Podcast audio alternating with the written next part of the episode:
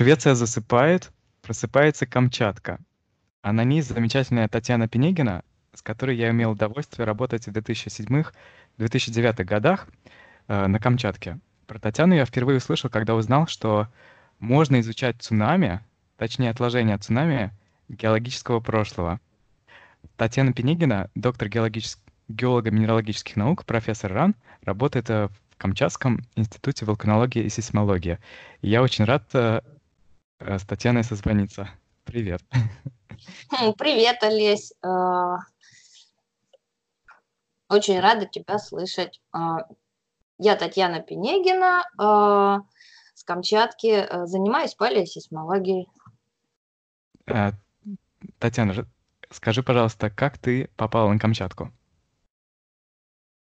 А, ну, я вообще-то э, училась в Киевском государственном университете, но поступила, когда э, еще э, Советский Союз не распался. В 89 году я поступила. Uh-huh. И в то время было принято отправлять студентов на производственную практику куда-нибудь на Чукотку, на Камчатку. Мы с подругой очень хотели попасть на Камчатку. И, собственно, а, мы а, последние вот со всего нашего потока а, попали на производственную практику в 92 году. Ну и после этого я влюбилась в Камчатку и приехала туда на работу. Круто. Как, как так вышло, что ты э, начала заниматься цунами? А, ну, это вообще э, конечно, такая история интересная. У нас э, в институте работает очень известный ученый Иван Васильевич Меликесов. И вот э, он э, впервые совместно с японцами э, начал изучать отложения цунами на Камчатке. Вот. И я об этом узнала, мне стало жутко интересно. И я, собственно, э, тоже решила именно по этой теме э, собирать данные и кандидатскую работу защитила. Круто. А, а ты не могла бы сказать пару слов о том, а, как цунами ведет себя как геологический актор, то есть как он воздействует, а, или точнее оно, или она, они, да, они же происходят регулярно, вот, как они воздействуют на на берег, скажем? Вообще, у цунами два основных эффекта э, при э, подходе к берегу и обрушению на берег. Но это, конечно, абразия или эрозия, то есть размыв, и э, аккумуляция.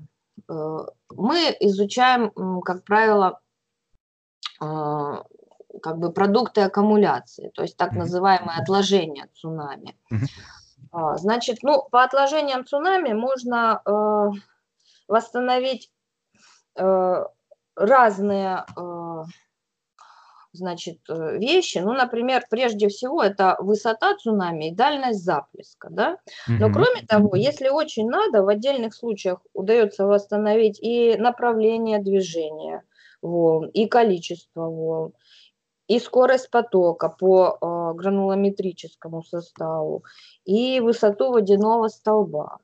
То есть, э, собственно, если э, задаться целью, то можно восстановить довольно много параметров, и это необходимо для того, чтобы э, затем э, воссоздать параметры э, самого очага цунами генерирующего землетрясения. Mm-hmm. То есть включая и положение этого очага, и глубину, и величину подвижки, и магнитуду. Вот. Фантастика. А, а можно ли как-то понять, когда это цунами произошло? Ну, то есть датировать? Э, эти да, отложения? конечно. На самом деле отложения цунами изучают во многих странах мира. Э, иногда делают прямое датирование, там радиоуглеродное, допустим. Угу. Но дело в том, что на Камчатке, на Курильских островах в Голоцене, то есть за последние 10 тысяч лет, было много очень крупных извержений вулканических.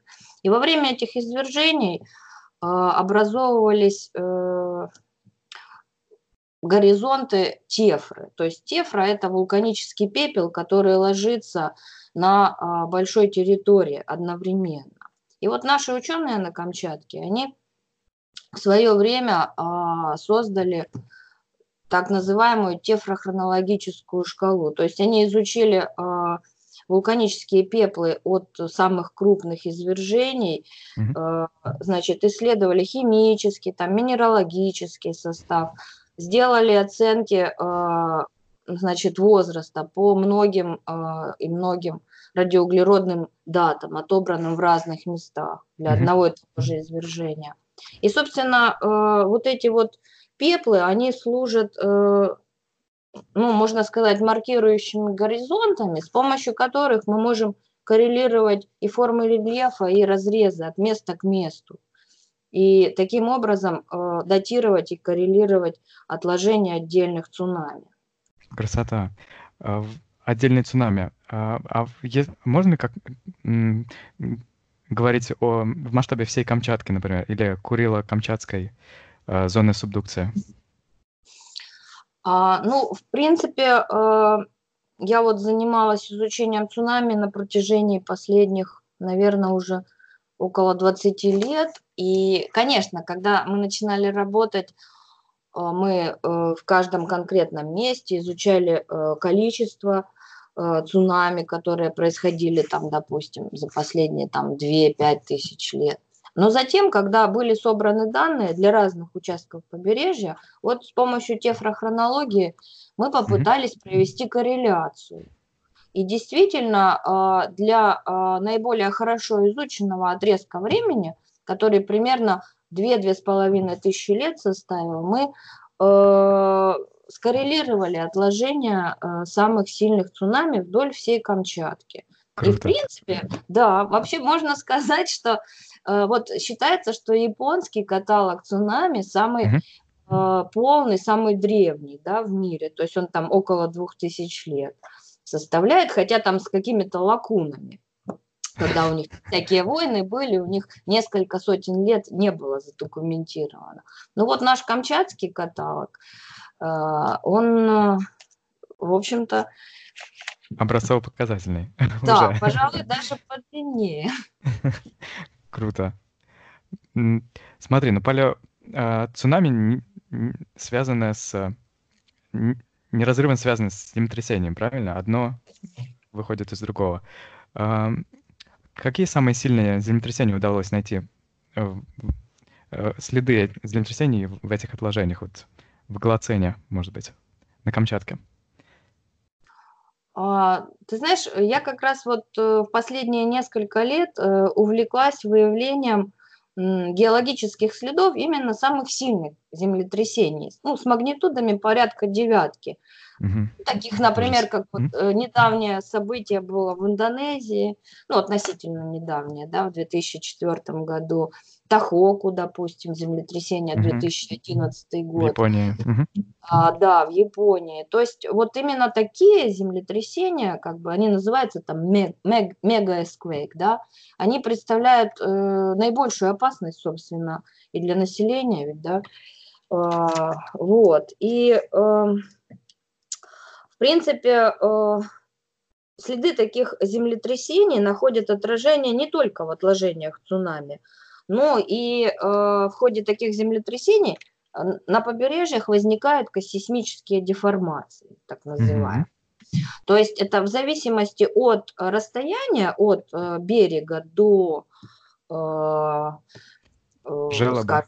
до желоба, да, э, у нас на берегу могут наблюдаться либо поднятие там, либо опускание. И вот на Камчатке э, побережья крупных заливов, они как раз находятся на расстояниях там порядка 200 а, километров от желобы, и в ходе сильнейших землетрясений возникает опускание.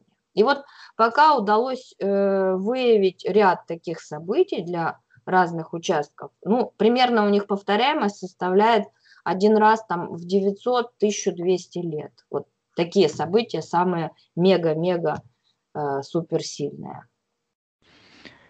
Ну, нередко.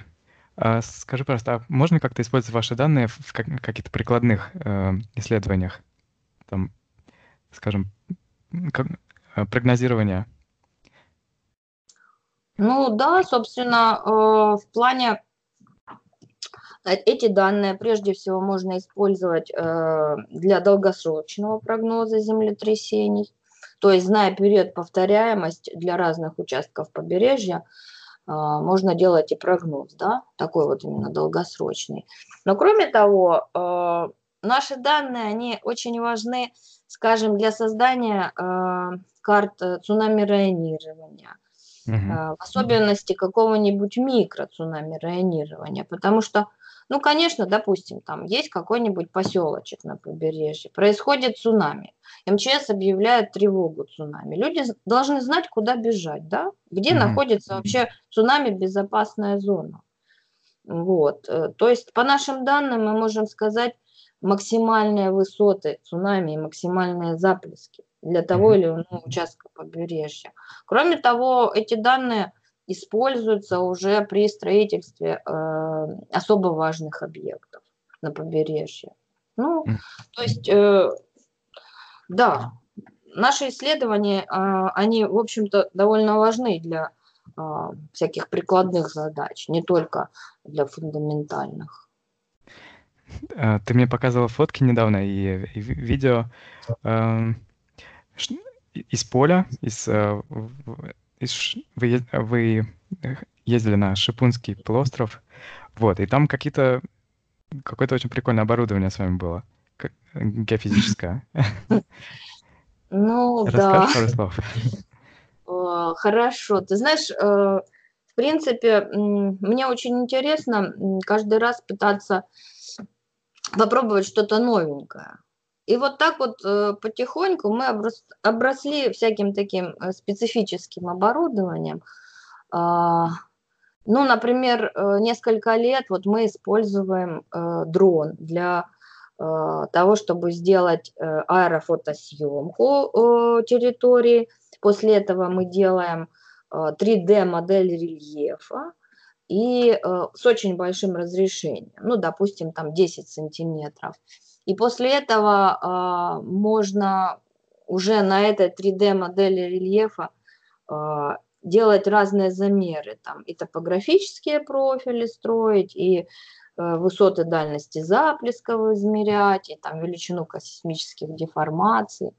Кроме того, мы э, уже много лет используем э, георадар, вот, э, который помогает э, в поисках, э, скажем, там, всяких геологических следов космических опусканий и при изучении э, строения морских э, террас.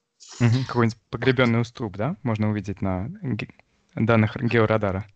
Ну да, уступы размыва, скажем, даже mm. те, которые не выявлены сейчас в рельефе.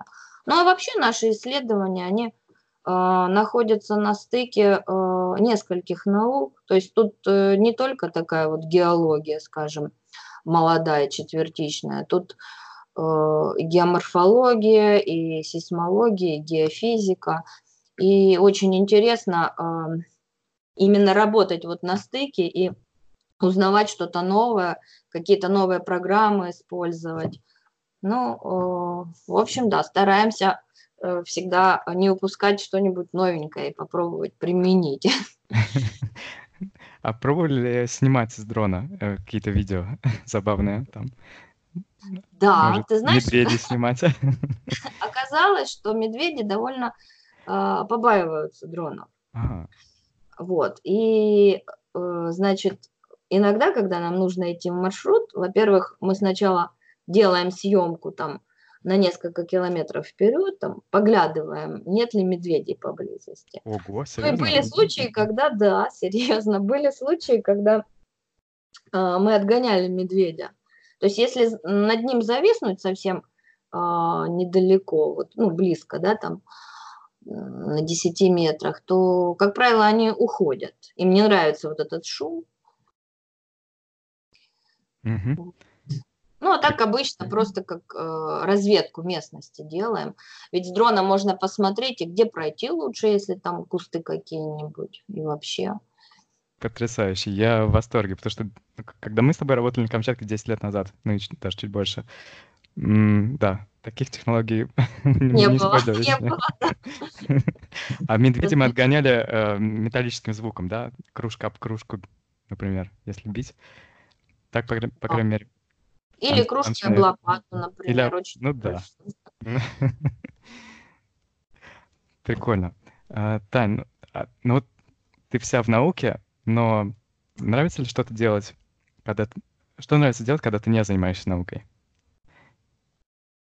Ты знаешь, э, несмотря на то, что э, я много времени провожу э, в экспедициях, я все равно, когда есть свободное время, люблю находиться где-нибудь на свежем воздухе. Вот зимой очень люблю кататься на лыжах, э, на беговых лыжах в особенности. Вот. Ну, а летом э, просто гулять по лесу или куда-нибудь в поход можно сходить. Очень люблю грибы собирать. Мгм. А, Так, ну я помню одно из ярких впечатлений э, о, по крайней мере, кухне, э, о еде на Камчатке, это салат из папоротника. Эм, Я вот подумал, а можно ли вот, вот так тоже пойти пособирать папоротник в лесу, потом приготовить? Какой-то ну, конечно, да? Но только нужно собирать молодой папоротник, поэтому э, обязательно следить. Вот э, у нас, когда весна наступает, э, то в зависимости от высоты она, э, значит, где-то пораньше наступает, где-то попозже. То есть, э, если э, пойти куда-нибудь пониже, то можно папоротник начать собирать где-нибудь в начале июня. А потом, м, если хочется еще собрать, можно подняться немножко повыше, на пару сотен метров над уровнем моря. И там он будет еще достаточно свеж и мягок. Ну, то есть, да, можно собрать и приготовить. Он по вкусу похож на грибы. О, да, да, я, я уже не помню, но верю на слово. Тань, а а, какое самое красивое место? Или три самых красивых места на Камчатке, по твоему мнению? Ой, какой сложный вопрос. Мне кажется, столько красивых мест, даже сказать сложно. Хм. Ой, ну, э, так как я больше всего э, работала на побережье, да, Мгм. м, то есть я могу сказать, наверное, о, о самых красивых э, местах на побережье. Давай. Ну хорошо, значит, э, а, у нас э, Авачинская бухта. Это красивейшее место. Это огромная бухта э, шириной более 20 километров, глубокая. А, Значит, э, вокруг она окружен- окружена вулканами. А, На входе в бухту стоят кекуры, три брата. То есть это очень красивое место. Хотя вроде бы и город рядом находится. То есть не такой уж дикий. Да, Петропавловск-Камчатский. Потом э, я очень люблю э, э, юг Кранотского залива э, в районе э, устья реки Жупанова. Там тоже замечательное побережье, такое изрезанная береговая линия, и э, весь берег э, окружен, э, тоже видны э, вулканы Мгм. которые находятся на э, восточном хребте. Вот. Но еще мне очень нравится, э, допустим, бухта Бичевинка. Это где? Это на Шипунском полуострове, это э, узкий фьорд э, с почти такими отвесными склонами. Ну, такое тоже замечательное место. Хотя у нас много красивых э, таких бухт, фьордов и на юге Камчатки. Например, бухта Русская, тоже очень замечательное место. Ну, Таня, мне скажешь кажется, пару слов? Да. А, О фьордах. Просто смотри, я живу сейчас в Швеции, а тут рядышком совсем Норвегия, и когда говорят фьорды, то первую очередь вспоминают Норвегия. А, но фьорды есть в России, да, в Мурманской области, и, и вот ты сказал, что на Камчатке есть подобные формы рельефа, да? Да. То есть они ледниковые? Да, то есть сейчас там нет ледников, э, конечно, но они образовались э, как ледниковые формы рельефа, вот, ну там в плейстоцене. А сейчас э, это просто э, такие узкие вытянутые довольно глубокие бухты э, с почти отвесными э, стенками. Mm-hmm. Очень красивые. Да. Э, Таня, спасибо тебе огромное за то, что нашла время, и хорошего тебе дня. Спасибо, вот. Лесь. Тебе тоже спокойной ночи. Да, Европа будет засыпать. Спасибо огромное. Давай, пока. Успехов. Давай, пока. Угу.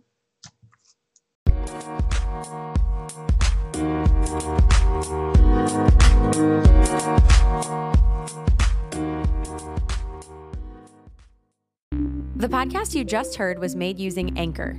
Ever thought about making your own podcast? Anchor makes it really easy for anyone to get started. It's a one stop shop for recording, hosting, and distributing podcasts. Best of all, it's 100% free. Sign up now at anchor.fm slash new. That's anchor.fm slash new to get started.